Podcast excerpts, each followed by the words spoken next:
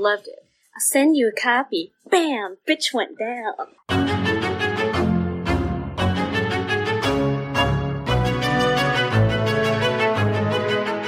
Welcome to Horror Queers. We are back for another week. We are talking queer movies. We're talking about queer stuff. I'm Joe. And I'm Trace. I don't, I don't know what you're doing with your inflection. I feel like I've discovered that I'm the voice actor of the two, and you get to be the the wacky monologue guy, and I get to do voice actors. Uh, uh, okay, that's th- sure. We, we will go with that. Uh, listeners, tweet us if you think that's a stupid idea. Uh, oh wow, Gauntlet thrown. We're 30 seconds in. That's nice. That's a real nice, choice.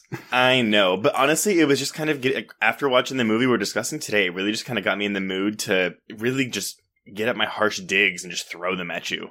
Wow, like so much chocolate milk. Yes, that was actually in my notes. So I I didn't have a lot of deep notes about this movie. I actually have half a page of notes that are literally just Danielle's lines.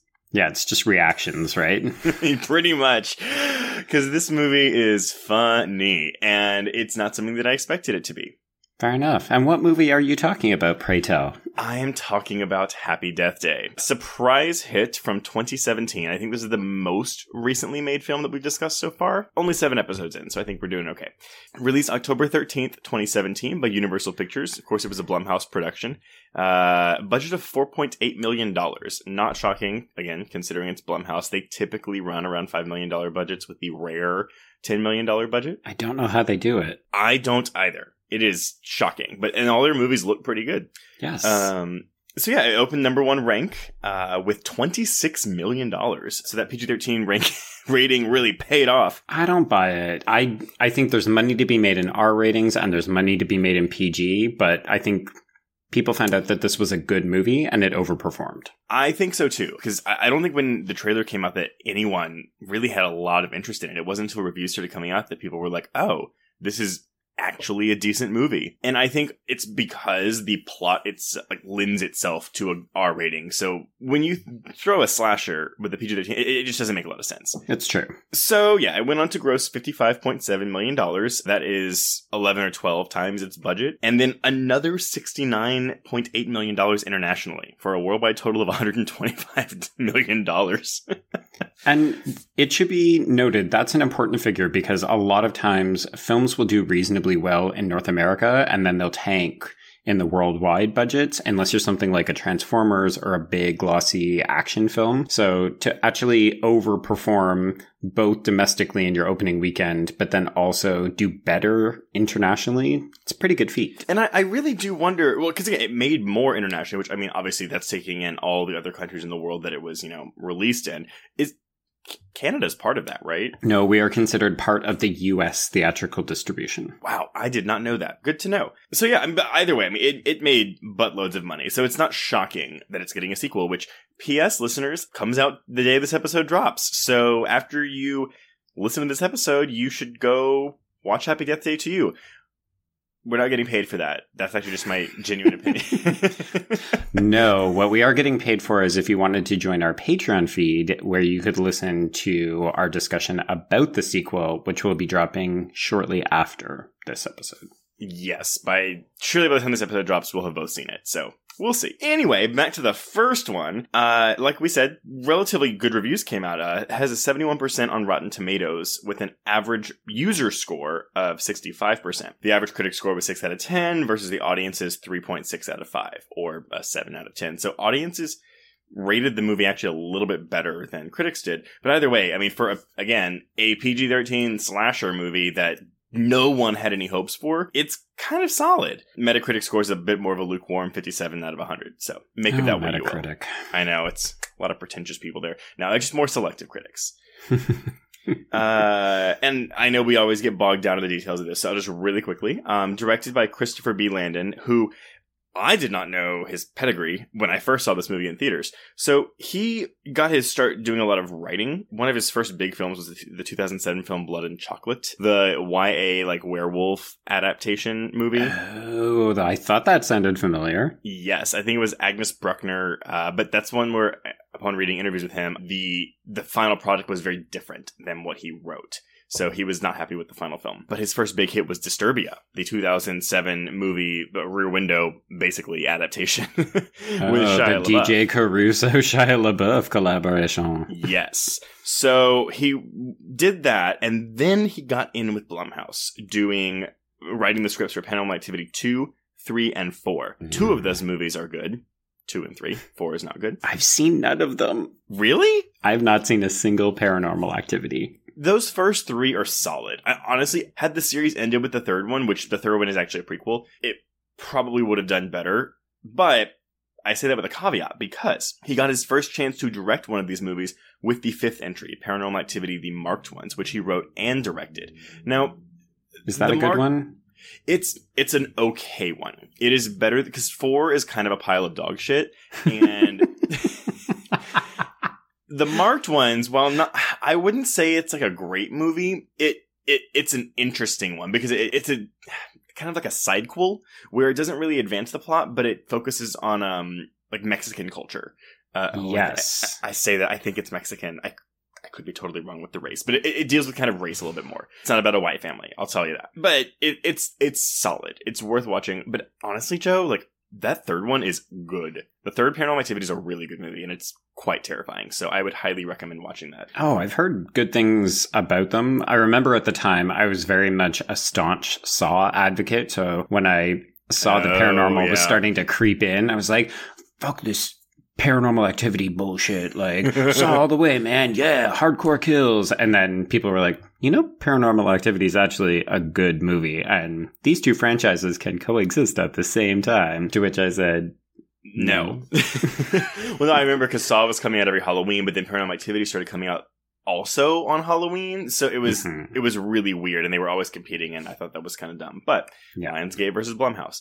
So that was 2014, and then he came back in 2015, write, writing and directing Scout's Guide to the Zombie Apocalypse. Have you seen that? I've not. I've heard okay things about it, but I haven't heard from anybody that they hardcore loved it or anything. That's basically how I feel too. I think it's fine. I remember actually reading a lot of bad reviews for it, and when I saw it, I was like, oh, like that was pretty funny. It's a lot of juvenile humor, and it stars Logan Miller, who we just talked about in our Escape Room Patreon episode as a douchebag. But you know, it's it's totally serviceable and fine. It's a rental.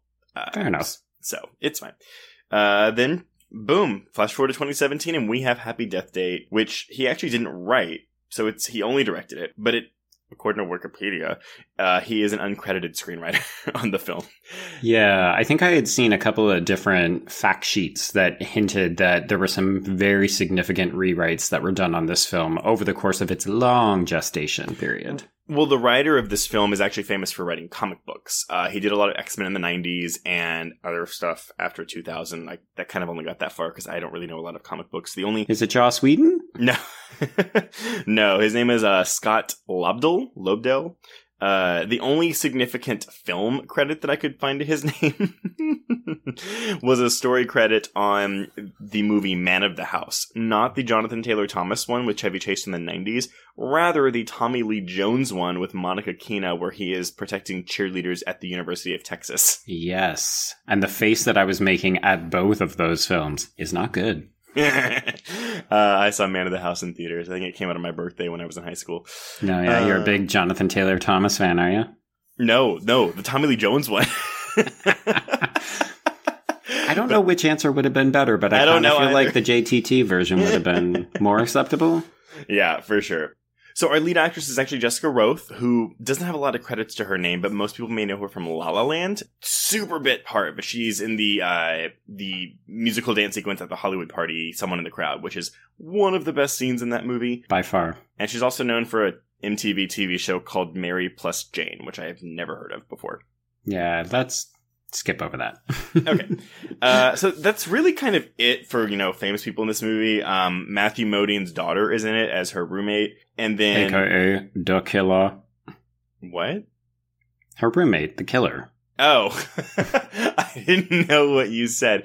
Uh, spoiler alert, by the way, her roommate is the killer. Although, if you've already seen the trailer for Happy Death Day 2U, then you've already been spoiled anyway, because she totally tells you that in the trailer. And then, uh, I I guess he's kind of famous with the YA crowd, but Israel Broussard, who Yes. was in the recent To All the Boys I've Loved Before. hmm If you listen to my other podcast, you would know all about it. I did want to tell you that I did listen to your Scott Pilgrim episode this week, as well as your episode on the amazing Netflix show Sex Education. So, oh, yeah. listeners, please listen to Joe's other podcast, which has a lot of names in it. What- It's true. It's called Hazel and Katniss and Harry and Star because they're all YA protagonists. Yes. So um, I'm not sure if our audience is going to go for that, but if you are interested in YA adaptations, please go listen to that podcast. I contain multitudes, but it's not for everybody. So, Joe, can you please explain to our listeners what Happy Death Day is about? All right, here we go. On the clock, 30 seconds. the film follows Tree, a mean spirited college student. As the film opens, she awakens in the bed of a socially inferior guy named Carter and does a quick walk of shame back to the Kappa sorority house. There we meet her bitchy president, Danielle, and her roommate, Lori, who offers her a birthday cupcake that Tree does not eat. Later, we learn that Tree is sleeping with her married teacher, Dr. Gregory Butler, and avoiding her father's calls. That night, Tree encounters a detour en route to a surprise birthday party, and she is killed by someone wearing the mask of the high school mascot, Babyface. She immediately, by the way, Babyface. I, I know. She immediately wakes up, back in Carter's bed, and repeats the day. This time she avoids the detour but is killed at the party. In the third loop, Tree locks herself in her room but is still murdered. Eventually she confides in Carter and attempts to discover the identity of Babyface. By process of elimination and a fun montage of deaths, mm-hmm. Tree crosses off secretly gay Tim, Dr. Butler's wife Stephanie, and Danielle as suspects. Eventually, she figures out that escaped killer John Tombs is behind the murders, and she lives a perfect day that ends with a climactic battle where she defeats him. To her surprise, however, she still dies. It is only upon realizing that she ate Lori's poisoned cupcake in her last life that she discovers her roommate is the true killer, because Lori was also having an affair with Dr. Hot Pants. They battle in their dorm room, and Tree kicks Laurie out the window to her death. The film ends with the supposition that Tree has broken the loop. She and Carter begin dating. You almost did that perfectly. You just like in that home stretch, you just kind of fucked it up just a tiny bit, but you're good. I had a lot of cupcake in my mouth. I'm starting to feel a little faint. So, this movie, I really, really like this movie. And if you're listening to this and you haven't seen it, sorry we just spoiled it for you, but it's really good. It's so fun. It's just way better than I expected it to be. And even on a rewatch, I must say it holds up. It's it Oh, has yeah. lost it's lost some of its luster, but you know, as with any movie, will. But it's just so entertaining and fun. What were your thoughts, Joe? I didn't see this movie in the theaters. I had heard really good reviews about it and I was anxious to see it, but I couldn't find anyone to go and see it with me. So then I was just like, meh, I'll just wait and see it on video because it doesn't look like it's going to be that great. Fast forward to me watching it on video and I friggin' loved it. Like it's, it's actually really, really good. I think that the marketing did drop the ball a little bit on it because it made it seem just very generic, kind of unmemorable. But you're absolutely right. Jessica, how do we pronounce her last name? Roth? I Roth? You know, I. I have said Roth. It could be Roth. It could be Rothy. So, but I've been saying Roth. So I'm going to say that's the correct way to say it. Okay, let's go with Roth. So Jessica Rothe is absolutely amazing in this role. I remember yesterday when we were both doing the rewatch, you messaged me and said this movie would fall apart without her. And at the time I was like, no, you just insert any old bitchy actress in here and it would be fine. But upon reflection, I think you're right. I really do think that this is the perfect marriage of actress and material. And she really helps to elevate it and, and sell Tree's arc from really nasty mean girl through to the redeemed nice girl that you can actually cheer for. She does, and I- actually say that because with the redemptive arc, so there is a plot point involving her father that is not brought up like fully. I mean, so the dad is calling her throughout the whole movie. Every time she wakes up on when a new day starts, her dad is calling her to wish her a happy birthday, and she always ignores the call. Except for one day, which by the way is 20 minutes before the movie ends, she goes and Mhm. meets her dad for lunch. And they kind of resolve this thing where she, you know, her mom died and she di- put her dad at a distance, and that's why she's been kind of a bitch to everyone this whole time, is because she's been upset that her mom dies. And it's really rushed. So I do think that it's either a script issue or there was more before it that was cut out in post production.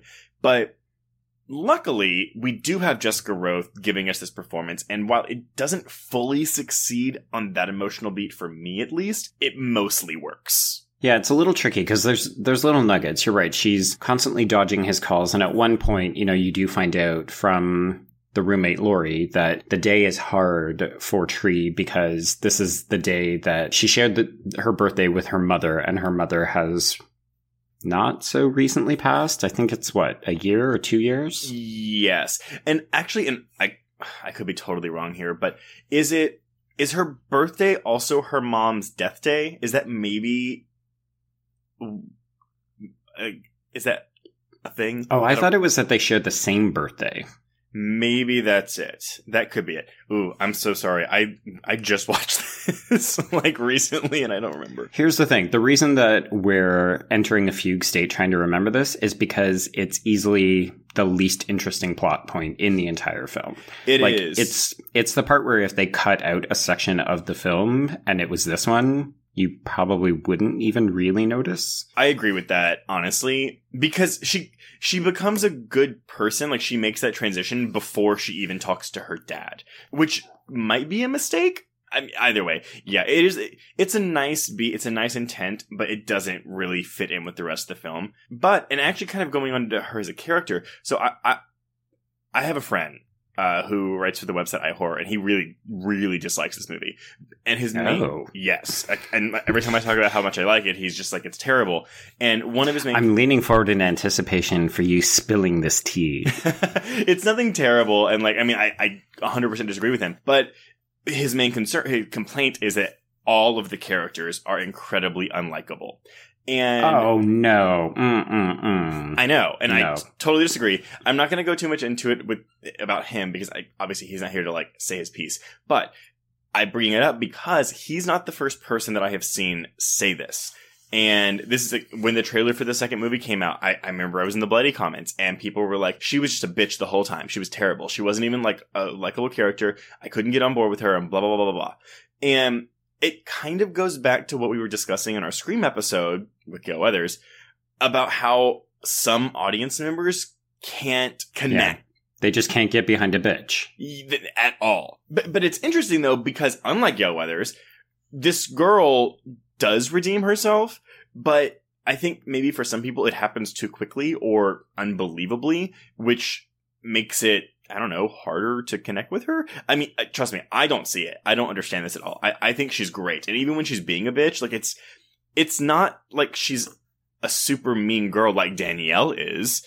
Yeah, see, that's exactly where I was going to go with this because to me, you could actually excise Danielle from this entire movie and it wouldn't really affect too much, except for the fact that Danielle is clearly meant to be the even worse version of Tree, right? Like, Mhm. if Tree continues on her It's a Wonderful Life path, she will turn into a Danielle and she will become the ultimate mean girl, bitch, sorority president. But, you know, and and to me, the the big transition is when she they do they have that lunch where they're supposed to be deciding which charity they're going to sponsor, and they're not Yeah. going to do the disabled kids art practice again. Mm-hmm. But she actually stands up for the other girl, Becky. Becky. Thank you, who again is like a nothing character. Like I think we literally only see her in that one scene. No, we we only see her bring that lunch and get Like- told up. No, I, I was Becky with the good lunch. I was I wasn't kidding when I said so. I, I have three pages of notes, and one of these pages, half of it are all the deaths and like what time their timestamp in the movie because I'm a nerd like that, oh and the other the other half of the page is Danielle's lines, and I love how like Danielle changes her lines on that breakfast line. So, listeners, basically Becky comes to lunch. with a Poor tray Becky. Becky missed breakfast and she needs to eat lunch. And she- Danielle just rips into her. and she she's late to this meeting though, and, and Danielle's like, Becky, what are you doing? I missed breakfast. And she, like the first one is like, what is breakfast, Becky? Uh, Uh, or like, we all miss breakfast, Becky. Uh, it's so good. Anyway, so wait, the turning point though, you were saying, is the scene with Becky. well, I think, I mean, there's a number of different opportunities for Tree to, to prove that she has grown as an individual, but that to me is one of the really easy visual signifiers when she not only stands up for Becky, but when she actively turns against Danielle by pouring the chocolate milk over her head and making her cry and Well, and it, it's also so because trees for the first like ugh, third, probably the first half of the movie is, yeah, she's not a super happy, likable person. Obviously, she, she's kind of a bitch in the beginning. And obviously, as she starts dying and reliving the same day over and over, she gets more and more frustrated. And it, it really honestly isn't until the amazing mid movie montage set to Demi Lovato's confidence that Mhm. you really start to kind of at least for me connect with her and enjoy seeing her and then once she realizes who the ki- or who she thinks the killer is in uh tombs she also like you know that's the day that she kind of does everything right yeah, it's her perfect day. yes which makes it even more depressing that it gets erased Yeah, there's a couple of things where this movie ends and you're like, mm, this plot point didn't quite work for me, or that never went anywhere. But also, no one would understand why she's suddenly just a completely different person because she doesn't have this nice day where she actually treats everybody nicely again. I know. Well, and also it's because like so there were a couple things where it was like wait, wait, wait. A- Again, this is a movie where you have to suspend disbelief quite a bit. I mean, obviously this is a time travel movie we're talking about, but so she has her suspect list, and every time I was like, so does she just rewrite? Because the montage She presents it as, like- rewrites the full list and crosses out the people that she's already eliminated from the previous day. Yes, and the montage Yes. presents it as if it's like one day happening, but she dies like four times in this montage, and Yes. it's In very amusing ways. very amusing ways. I mean, and they're all shot and edited very hilariously to the point where it almost seems like Tree is kind of like just going with it. Even when she dies, like there's like a, I think there's a moment when she gets stabbed and like the camera just pans to her face and she just looks so hilariously defeated. It's not like a sad defeated. Yeah, she's just kind of like, ah, Jesus, this again. Yes. Oh, that was something else too that my friend didn't like. He said that the mask was stupid and the movie took it too seriously and that the movie didn't seem to be in on the joke that it was selling, which I also disagree with. I mean, I'll confess that I think the mask is interesting, right? Because it's kind of iconic. Like it's it's highly visually memorable to the point that, you know, when you see the advertisements for the sequel and the babyface mask is prominently center stage. Like Yeah. Tree is not on that poster at all. It's babyface. right. I'm sorry, I can't not laugh every time I say it. Um Babyface. Babyface. But it's it's an interesting piece, right? Because so often in slasher films, as we talked about on Scream, you typically end up getting an iconographic costume that everyone could hypothetically have. So, like, there's one point where she goes into Cheaty Dr. McHotbod there. hmm She opens his drawer and he just randomly has the mask. Oh yeah. And I was like, come on. Well- like movie, no. You are you are not actually trying to make everybody a suspect because. I also want to know like why this mascot for this school is a baby. Like a bucktooth baby or snaggletooth baby. Why why? Yeah. It's I mean, it's great and I kind of love it and I feel like the movie itself is acknowledging this is ridiculous. So I again disagree with your friend.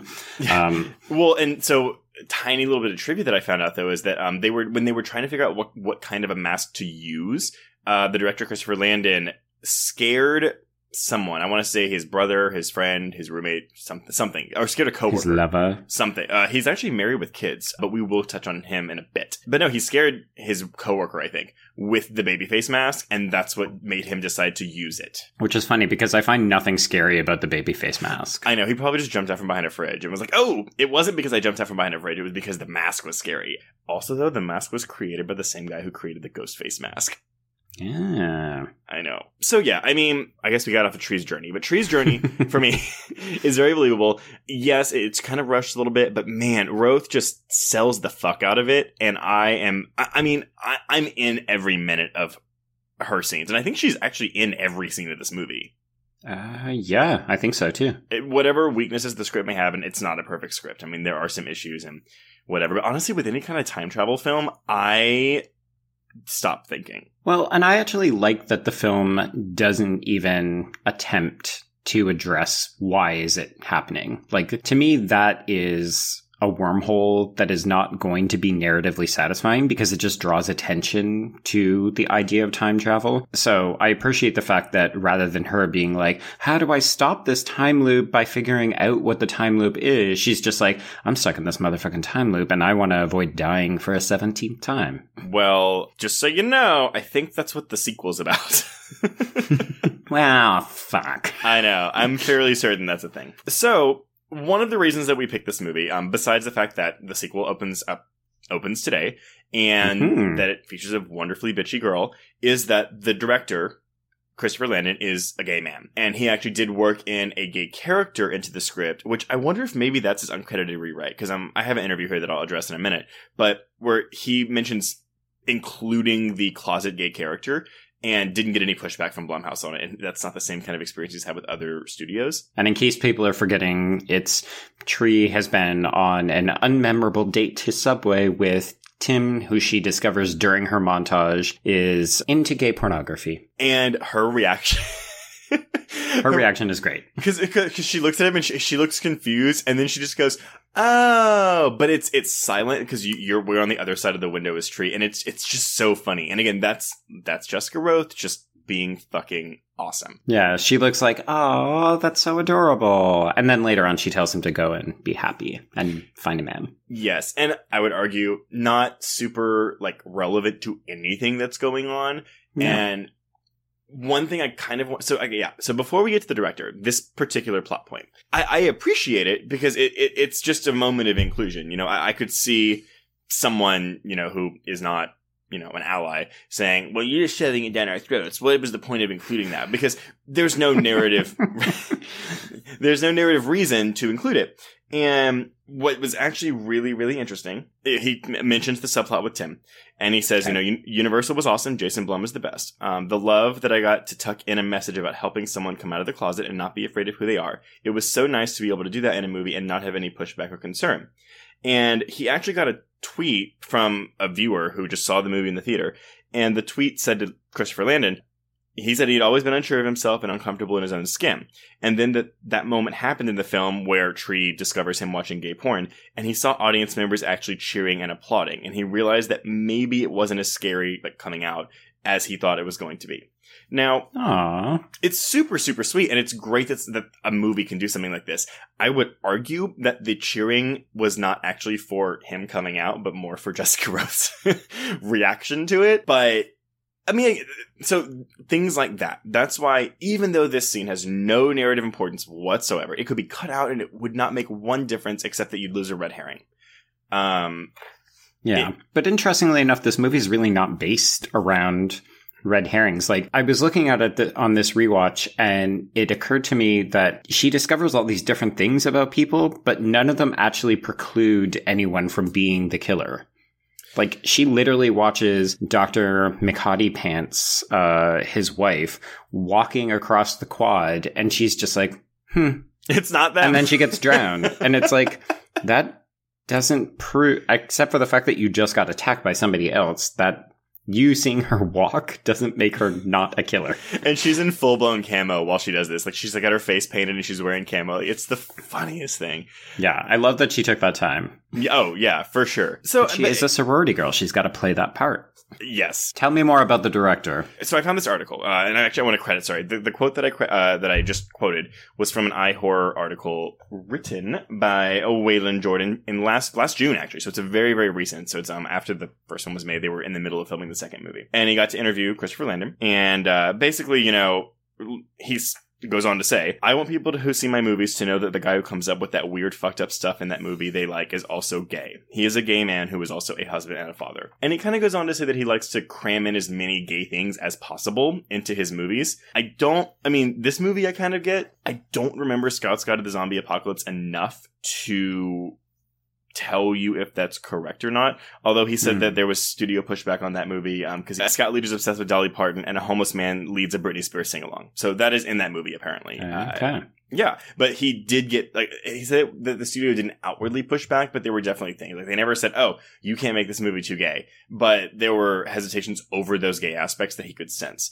But his biggest thing, and this is what's shocking to me. So he doesn't list the movie or the studio, but he basically says there was a casting disagreement and a decision for a role. Landon had a definite idea of who the character was and who the actress should be, but a studio executive disagreed. He was interested in the performance and they were interested in the way she looked. So a studio exec in front of everyone else in the room says, yeah, but you don't even know what a hot girl is. And Landon replied, why? Because I'm gay? And the whole room went silent. Shit. Talk about a mic drop. It's real. Yeah, it's for real. And, you know, the executive froze. He attempted to backtrack, but he basically goes, yeah, the damage was done and Landon wasn't finished. And he, he just goes, I was furious. I told him, don't think for a second that a gay man doesn't know what a hot woman is. There was a long history of gay men helping women look hot. I mean, I know this isn't really relevant to this particular movie, but it's shocking that, I mean, I say it's shocking, but it's really Uh, not shocking. It's, it's unfortunately not shocking, but kudos to him. Like that kind of behavior could easily get you into the kind of trouble where people would say, oh, they're difficult to work with or they're too outspoken. So that's like a huge fucking professional risk that he took in saying something like that in an open atmosphere in Mhm. front of a bunch of people. Like brass balls. And you know, I've met Jason Blum twice. I've actually interviewed him twice, and he seems like okay, Trace, we get it. You're like a big star. a, no, no, no, no. I mean, he, he seems like a great guy, but clearly, I mean, because Landon says he never got any pushback from Blum on you know the inclusion of Tim in Happy Death Day, which may not seem like a big deal because it's not a really important part of the movie, but a major studio, and at the time of the day, 10 years ago, a studio probably would have said, mm, you know, it's a little risky to have a gay character coming out and be accepting in your movie. Also, for to have your protagonist find him watching gay porn. Mhm. uh, you need to cut that out. You can't do that in your movie. So it kind of makes me respect Jason Blum a lot more that, you know, Landon clearly feels comfortable with him. Yeah. And I mean, even as we're saying, oh, the, the piece with Tim is not integral to the storyline, you're absolutely right that even just the inclusion and the acceptance of that inclusion, that's a really important piece. Like, it's nice to just be like, oh, hey, there's a gay character in this movie. And guess what? It's not a big fucking deal. Like, I feel like that's what we as out queers are seeking. We're not, you know, like, would it be great if Tree was a big old lesbian and this was her narrative and she ends up with a girl? Like, she and Danielle, like, end up hooking up at the end of the film? Sure, whatever. But that's not the movie we're seeing. So to still see a gay character in there is great. Like, it's, it's encouraging. It's a step forward. Well, and what's interesting, obviously, anyone who is an anti, you know, queer is never going to be happy with anything because even with this little bit, they're going to say, oh, well, you know, why do you have to have that? There's no point.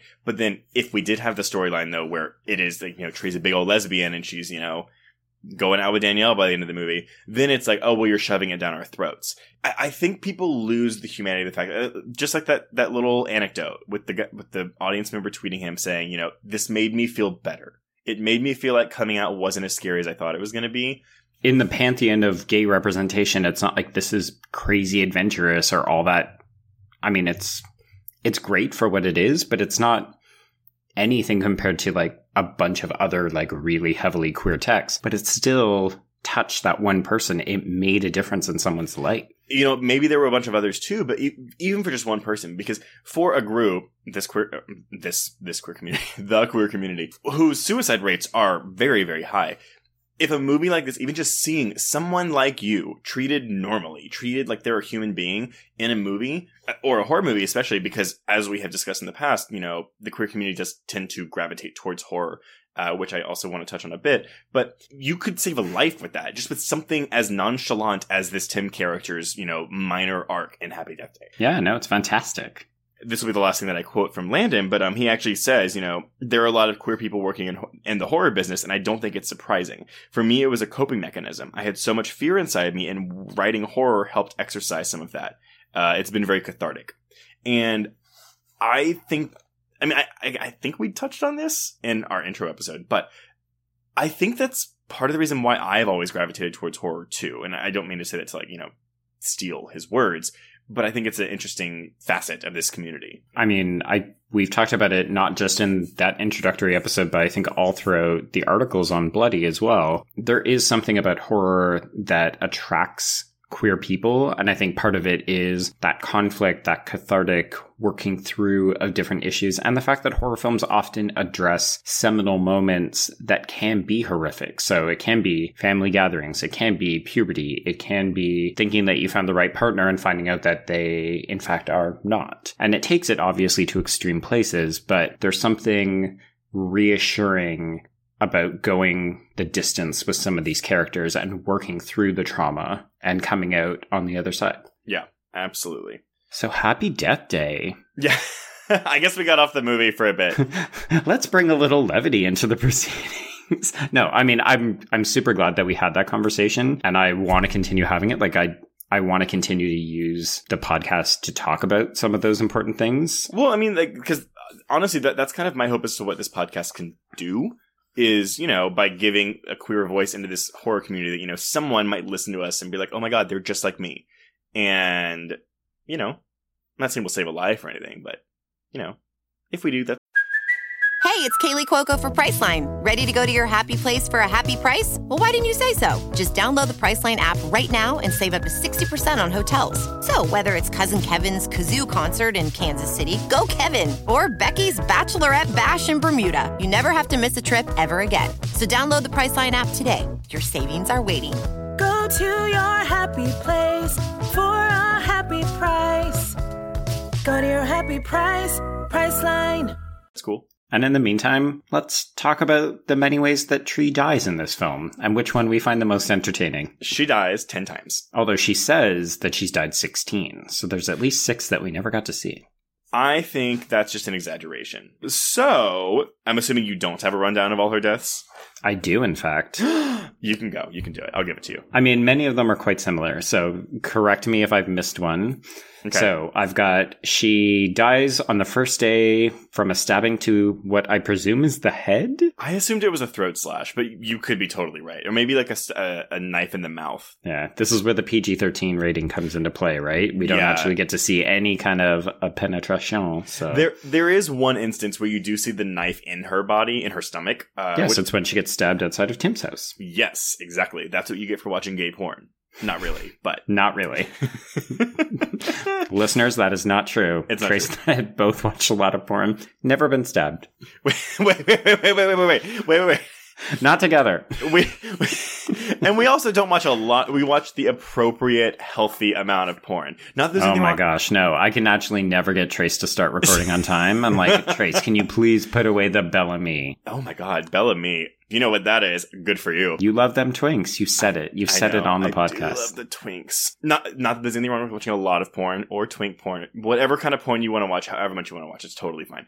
Uh, backtracking. Oh, I, I'm just dig- trying to cover your tracks so I'm much. digging. I'm digging a hole. So Okay, uh, so the second, second The second death, she is stabbed in the mouth with a bong. yes, and I love that one. I think that one's super fun. Again, would be better if we could see it, but whatever. We're going to circle back to that, so keep that in your mind. The third day, I just have that she is stabbed in her dorm room. It's kind of an unmemorable death, and I sort of wish that they had varied it at this point because it's a lot of stabbing to the face.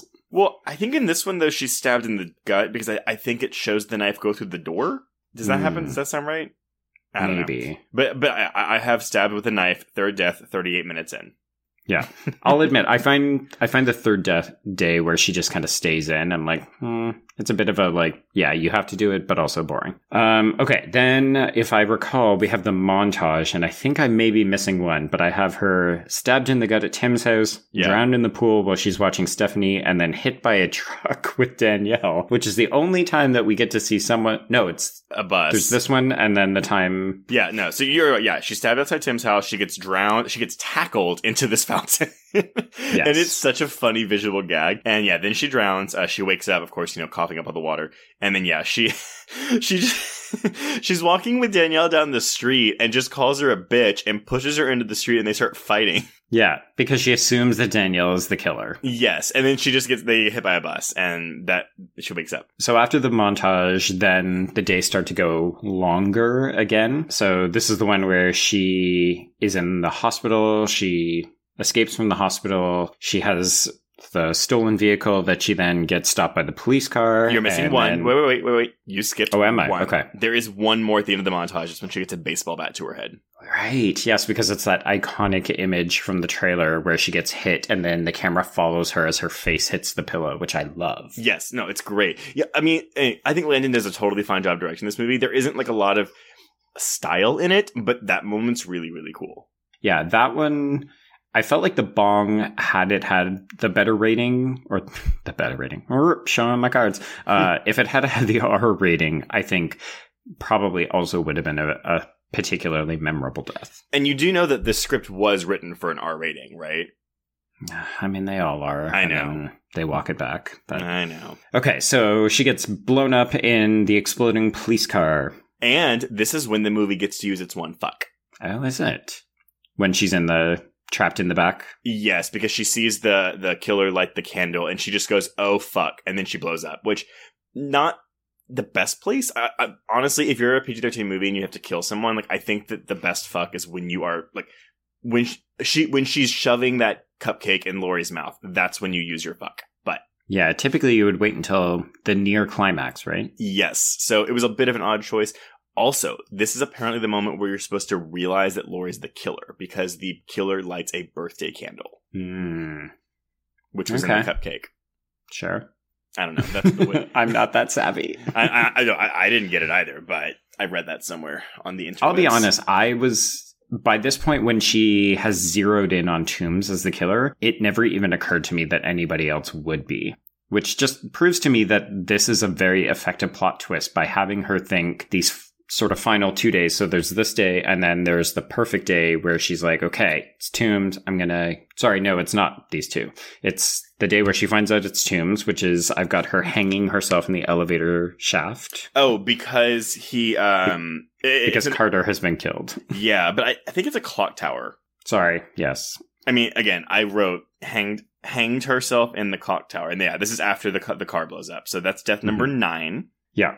So she hangs herself and then she has her perfect day and then she is poisoned by a cupcake and that is the final death we see. Yeah, that's the tenth death. So we're good. And in the trailer for the second one, she says she, she says she died eleven times. So I'm assuming the eleventh death is probably the one that opens the second movie. I don't know. It seems reasonable. Well, I was going to ask, okay, so you mentioned that you think the bong death would have been better with an R rating, but I particularly in this film because Tree is the only person that we ever see killed, do you think that we would have as much empathy or the film would work as effectively if we were repeatedly seeing her die in the really really graphic gory ways? this movie is PG-13 because they wanted extra money. This was not a creative, like, messagey decision to not show her die a bunch.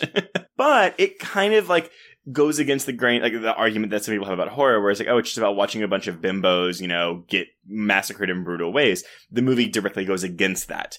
Mhm. And I guess for that it can be commended.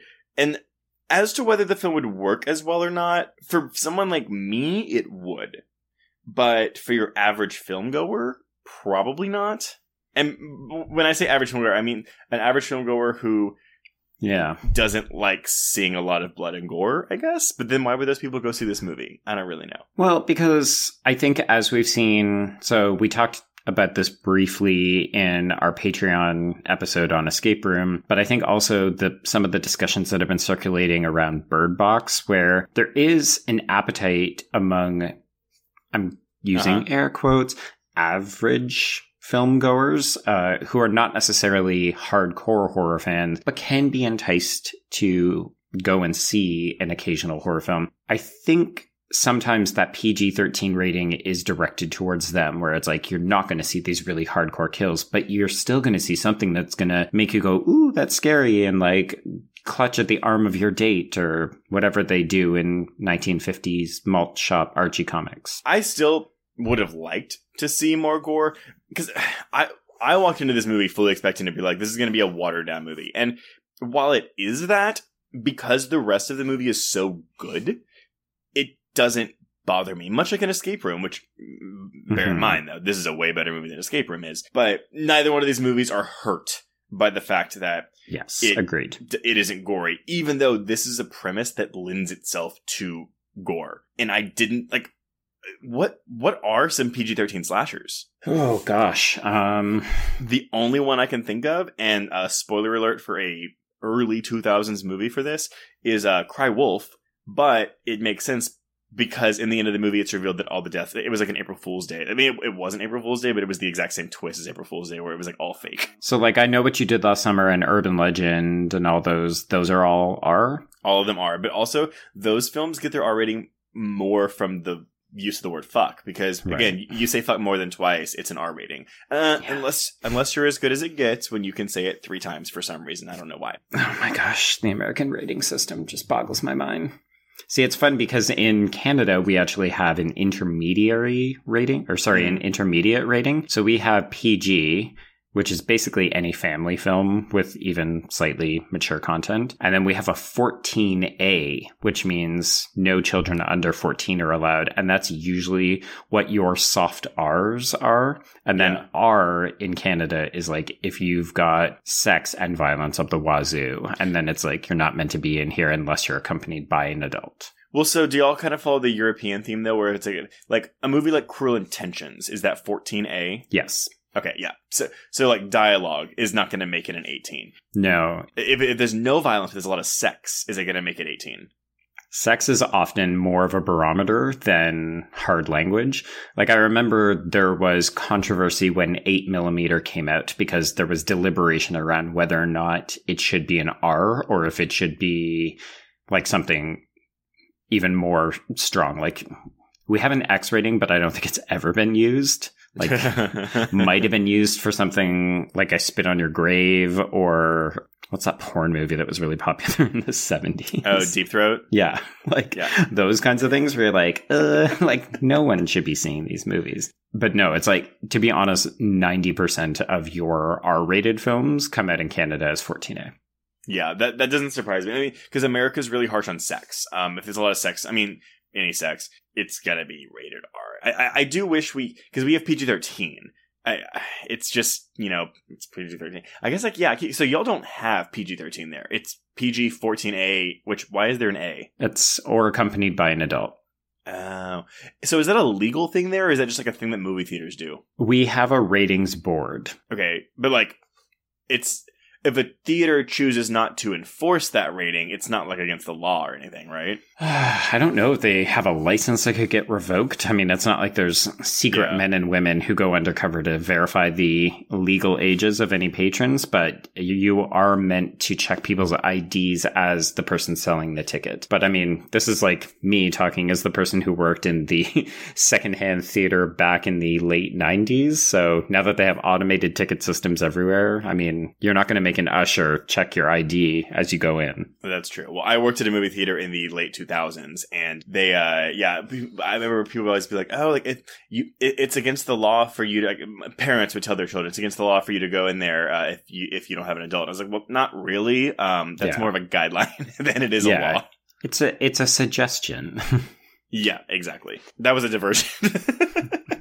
This just- is MPAA talk. we're all trying. It's it's an educational podcast. Yes, please give this to your younger siblings if they want to learn about Bel Ami porn, and give them to your teacher God. if you are teaching in primary school. So yeah, I mean, either way, back to what you were saying though.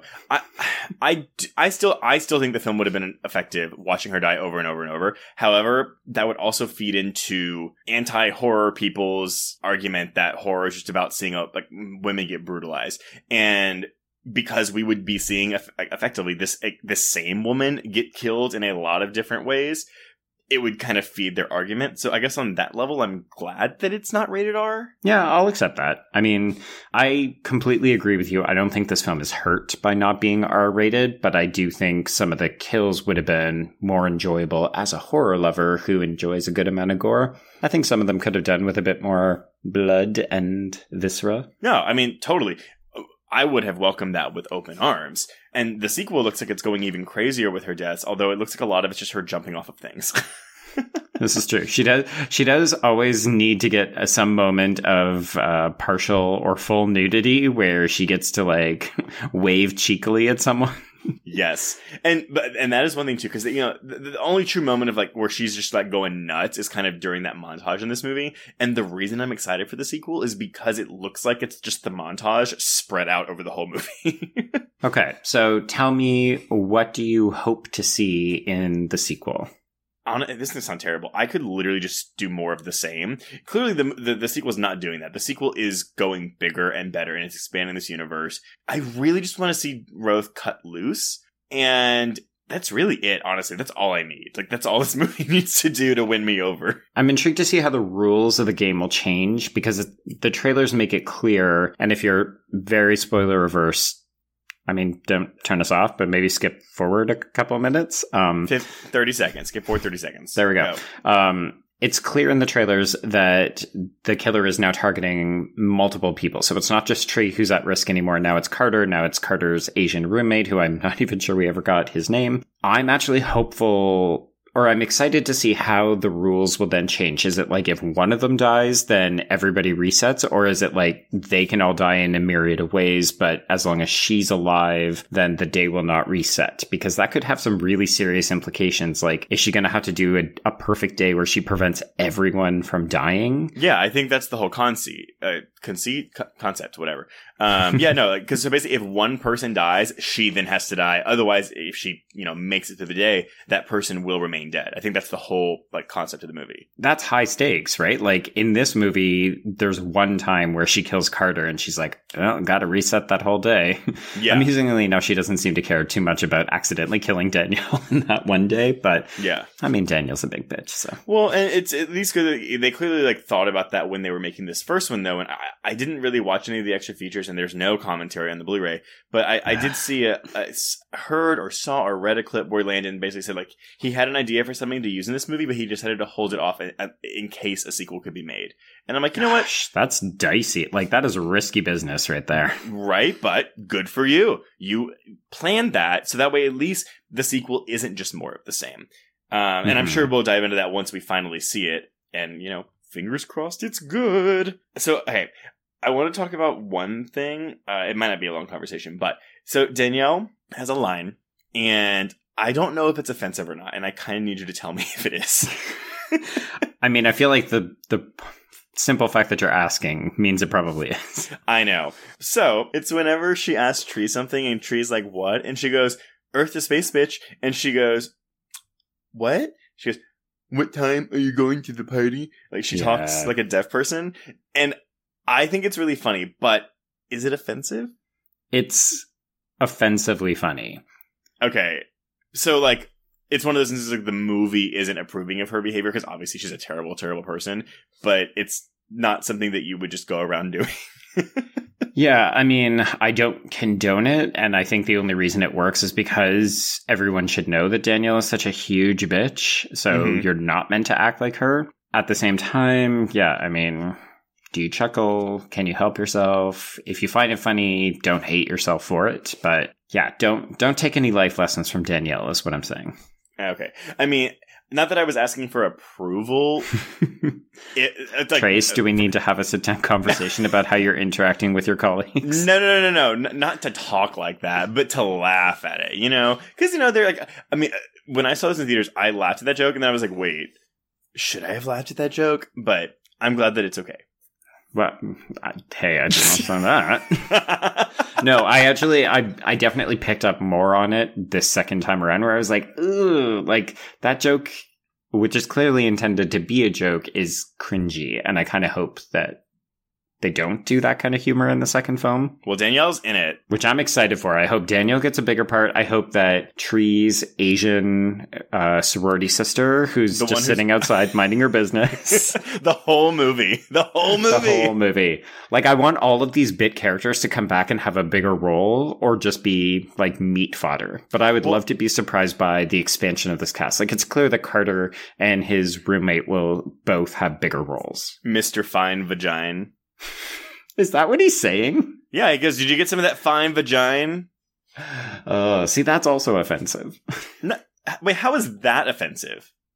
I mean, okay, I'm sorry, I'm sorry, wait, wait, wait, Because wait, you're wait. literally reducing a woman to her fine vagina. Sorry, I thought you meant the term vagina was offensive, but no, no, no. I, I absolutely see how what he's what he's saying is offensive. Yes, I totally get that. I do get that. Although I do, Also, this is the first time I think on the podcast that I've said the word vagina before you did. yay, gold star. So everybody drink. Um, I, I do like that that day though when she wakes up though and uh, she just like spanks him and she's like naughty naughty boy, which is really funny. So then okay, I'm I want to jump into the ending and the reveal of Lori. Do, Okay. Unless there's something else you want to talk about before that. No, I feel like we are getting to the end, so tackling the end of the film is appropriate. Good. So you mentioned before how yeah you when Tombs is revealed to quote unquote be the killer. It's kind of like I think it's like halfway through the movie. You don't even think about the possibility of someone else being the killer. And yeah, I just stopped thinking about other people. Yeah. And I remember when it happened though, I was thinking to myself, fuck, like, this is cool, but like, I really hope that he's not because that's going to be really kind of, cause, you know, I love whodunits and it was just kind of like a, a letdown that it was just some, I mean, kind of a letdown, but kind of clever that it was just a random person. And then when they, mm-hmm. when they reveal Lori, I was like, oh, that's, that's such a great bait and switch. And it's the exact same feeling I had when I was watching Sorority Row and they bait and switch you with you know thinking it's the douchebag frat boy and he does kind of go on a killing spree for a little bit Yeah. and then it's like oh it's not really him and this movie does that really well Yes, completely agree with that.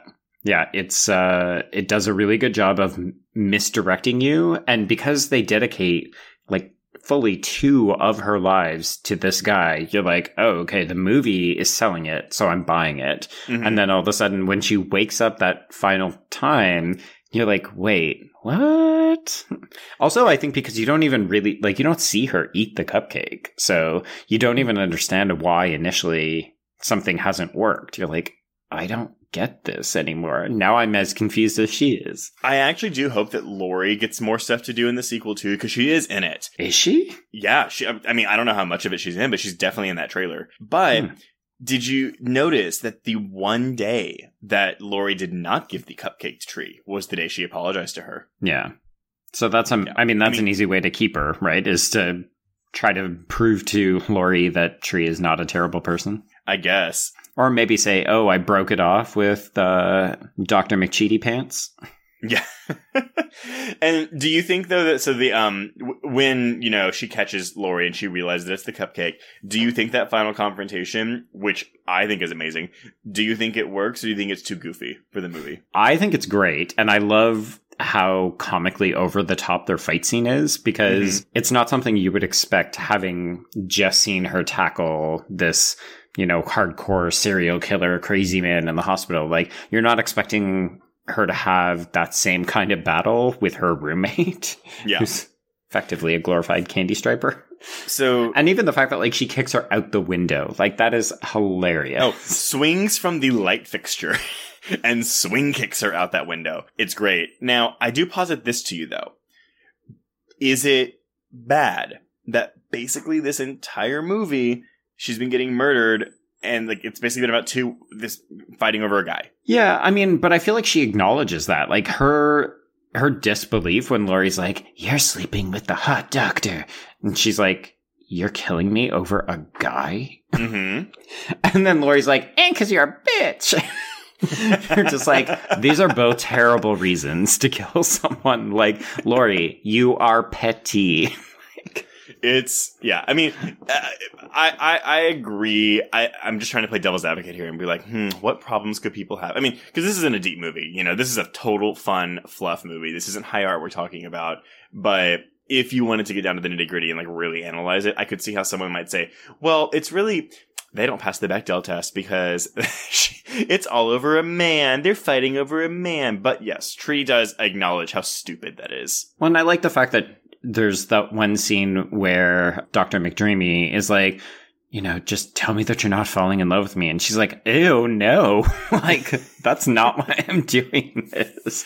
So really, I, I kind of love the fact that Tree honestly doesn't really have any of those connections to anybody. I mean, I think it's one of the things that the film is trying to establish that she doesn't have any true connections to anyone, which is why the romance with Carter is kind of sweet, even if the actor unfortunately has encountered real life issues. Yep, I I know all about that, and uh, we won't go into it. But readers, just uh, go uh, Wikipedia Israel Broussard and click on the controversy link on that page. yeah, it's a bit wah wah. it sucks. Uh, speaking of the Doctor's wife, though. Yeah, let's talk about that alternative ending. Yes. So Because it sucks. Joe, what happens in the alternate ending? Okay, so I did not know that there was an alternative ending. Is it alternate alternate ending? It's alter alternative is like Alternative is when Tree is like rocking out in her indie punk Yes. band, which is called Jennifer's Body. Uh, she's the lead singer. callback. Callback. Um, the alternate ending. Uh, so there's an alternate ending on the DVD, which you can also trace helpfully reminded me find on YouTube, and it's awful. So Tree wakes up. And I thought it was that the whole thing with Lori doesn't happen at all, but then I realized watching the scene, it's actually after the whole thing with Lori still happens. yeah. So Tree is in the hospital. The doctor has told her that she's very damaged. She needs to remain in bed. Her dad and Carter are there. She like thanks them and then sends them away. And that's all cute and everything. And then the doctor says, you're not allowed to have any painkillers because, uh, you know, we need to keep you awake and it could damage whatever. Like it's some bullshit reason. And then the nurse comes in and draws the curtain ominously across so that no one can see into the room. And then she goes to administer something into Tree's IV. And Tree's like, no, the doctor said no pain medication. And ba-bum! It's revealed to be uh, Dr. McDreamy's wife. And she's like, you thought you could sleep with my husband and get away with it. And then she injects something that presumably kills Tree. And Tree is like, eh, shit. And that's the That's the original ending. A, I love that you've given this. You've been trying to give this doctor a bunch of like clever nicknames. B, yeah, it uh, test audiences hated this ending. It's because it blows chunks. If you have not seen it, go and seek it out because it is mystifying that it was even written, much less shot, much less ever considered. I mean, I guess because well, that's the thing. It's a dark ending, but it goes completely against the tone of the rest of the movie, which is a very lighthearted, funny slasher movie. I mean, lighthearted. It's not super lighthearted. You know, they got that dad scene in there, but it's yeah, it, it doesn't really work. And I mean, I guess theoretically you could just say, "Oh, her day starts over" because it is the same day. But yeah, it it it doesn't work. And I, I'm wondering if they were trying to tie that into the whole completely drop subplot about how every time she dies, the um the scar tissue stays with her, and it, it basically it's like when the doctor does an X-ray on her, he sees all of it, and it's like, oh, that's that's a problem. Like you, it seems like you've been in a lot of accidents, and then Mhm. you know the next scene, it's never mentioned again. Yeah, that to me stinks of something that was uh, dropped from one rewrite to another. But I am interested to see because I know a lot of people raise that and her list of potential killers raise those as the two kind of big glaring mistakes in the film. I'm interested to Mhm. see. I mean, who cares about the list? Whatever. Uh, Yeah. But I am interested to see if they just discard that or if they try to maybe bring it back in the sequel. Well, that's yeah. The list is like one thing because honestly, I would probably do that with that list too. Because there's something nice about just seeing a full list and like you know, oh, I've crossed off seventy five percent of this list. It makes sense. I get that. But yeah, to bring up the major like oh conflict like the scar tissue and not have it pay off in any shape, way, or form, it's a little odd. It's a little suspect. yeah. All right, so you ready for the game? oh yes. okay. This is the You always forget about the inane games. I know. I know. Give me your game. Okay, so this week we're channeling friend of the pod, Kill by Kill podcast, and I would like you, since we spent the time to go through the ten distinct deaths in the movie, I would like you to choose your own death venture. Which is copyright Patrick Hamilton and Gena Radcliffe. so, which of the 10 deaths the tree experiences would you choose to die from, knowing that you will have to wear her clothes and suffer the fate and agony that she experiences? What does wearing her clothes have to do with anything? Well, I mean, like if you get drowned, you're going to be discovered wearing really weird camouflage makeup and that kind of stuff. Um, I'm trying to think of like the way that I would want to go. Okay, I'm I'm trying to think of the fastest death, and I feel like hanging myself in a clock tower is probably the way. No, I want to eat that poison. What? No, no I want to. Hanging yourself is not a fast way to go if it No, doesn't no. go right. Well, but if it does, your neck breaks. No, no, no. I'm sorry. I want to eat that poison cupcake and die in my sleep. Boom. Ha. Okay, It's not fun. I mean, like you know, it's not fun to watch, but it's the best way to go. true. And that's the one where she did have her her perfect day. So you would have had to have you would have gotten to have your sixteen candles moment with Carter. That is true. Oh, I'm so happy the movie didn't end there. Had it ended there, I would have been like kind of a little bit upset. Hmm, fair. what about you?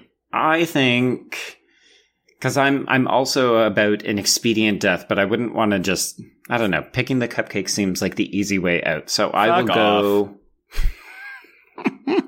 I will go with the baseball bat to the head I almost picked that one, just so you know. because part of me was like, well, it'd be kind of fun to go out. Like death by bong is a bit of a memorable one. Like I'm imagining police officers discovering my body and being like, "This boy partied too hard." But then I'm like, ew, you would actually have to get like dirty bong water glass shards shoved through your face. So I'm like, no, I don't want that one. Uh, so, all right, is that the end of your game? That is the end of the game. Okay, so before we go to housekeeping, I do want to mention one fun bit of trivia. This movie is connected to Jennifer's body. Do you know how? I do, but for Oh. the sake for the sake of uh, the listening crowd, I will play along. No, Okay. how is it connected to Jennifer's body, Trace? This. F- oh wait, I put it on my call sheet. Fuck, I need to stop doing that. so this film was first announced in July of 2007, Which is mo- crazy. It is insane. With Megan Fox attached to star. It was originally titled Half to Death, produced by Michael Bay and Rogue Pictures. Jesus, there's there's a lot of things that are either wrong or incomprehensible about what you just wrote. Yes, and then directed by someone named Antti Jokinen. I don't know who that is.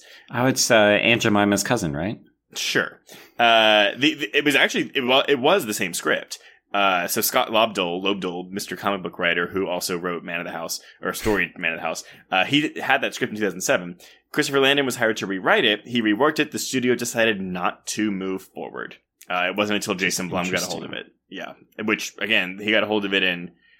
They announced the project in 2016, so you know this is a whole nine years after the initial Megan Fox, you know, failure. Yeah, I wonder if it's because of Megan Fox's falling out with Michael Bay that it didn't move forward, or if they just decided, no, this is not working for us. I wouldn't be surprised. I mean, as as we discussed in Jennifer's Body, it it's interesting because I think back at that point, like that was pre Jennifer's Body, two thousand and seven. Obviously, she's still getting cast for her looks and her body yada yada. But I wonder if people were kind of like, mm, like this just isn't a good fit with actress and material, and then.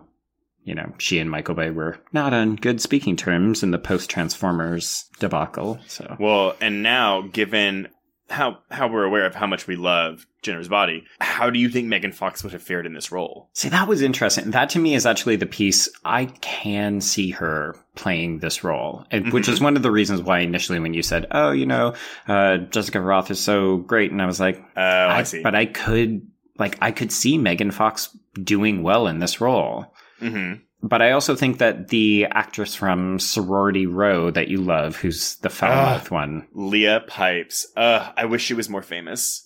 see, I could kind of also imagine her in this role. Yeah, like it all I- depends I on how too. well you can manage the bitch to sweetness, you know, meter. That that is the thing, though. So the bitches that Megan Fox and Leah Pipes have played haven't been as I don't want to say as charismatic, but as like endearing as Jessica Rothe played. But again, those are because the parts they're written are like that. So, I mean, again, w- when I die and go to heaven, I'm that's what I'm gonna do. I'm gonna be like, God, can you please put all these different actresses in this movie and tell me, and so I can just see who's better. Oh, I thought you were suggesting take all these actresses that you love and put them into a single film like The Women. Um, I would also watch that. It's like Megan Fox as the heartbreaker and Leah Pipes as her drunken sorority sister roommate and Jessica Rothe as like their sweetly endearing friend who's being cheated on. I, why do I have to die to make this happen? Hollywood, make this happen right now. I want this. Arrgh! yeah, Hollywood still doesn't like movies with ladies, so No, and I don't think they like Megan Fox either. Okay, well, so that is Happy Death Day. Happy and, Death Day. Uh, if you want to reach us on Twitter, you can reach me at Traced Thurman. That's Trace D as in dog Thurman. And Joe. You can reach me at B Stole My Remote. That's the letter B, Stole My Remote. And if you're tweeting about the podcast, please be sure to use the hashtag horrorqueers in your tweets so we can find them. Uh, Yes. Unless you're saying something really offensive. And then only tweet Trace. Yes. yeah, if you've got something longer than a tweet, you can always send us an email at horrorqueers at gmail.com. Uh, yeah, and uh, also, please, really helps us out. Uh, leave us ratings uh, or reviews. If you don't have time for a review, just you know leave a star rating on iTunes. And if you want to support the show in other ways, of course, we do have that Patreon account. So it's patreon.com backslash horror queers. So we've got lots of great content in there. We're going to have Happy Death Day 2. We've already done Velvet Buzzkill. Is that the right? Velvet, Velvet Buzz Saw. Buzzsaw? Jesus, that weird Jake Gyllenhaal one. That one's uh, already up there. And then, of course, we've got our January Patreon episodes, which were Escape Day and Glass. yes, Escape Room, not Escape Day, but yeah, you're close. It's all escape. Escapes and days and deaths and And then yeah, so yeah, please visit the Patreon, patreon.com slash horror queers, just to say it one more time, uh, and give us your money. So we would also like to thank Bloody Disgusting for uh, for producing and sponsoring us because uh, without them, none of this would be possible. And Joe, what Mhm. are we doing next week? So we are late to the game, but we are digging into the Women in Horror Month. So we are going to be dipping our toe into paranoid lesbian pregnancy with Lyle. Now, listeners, you may be like, what the fuck is Lyle?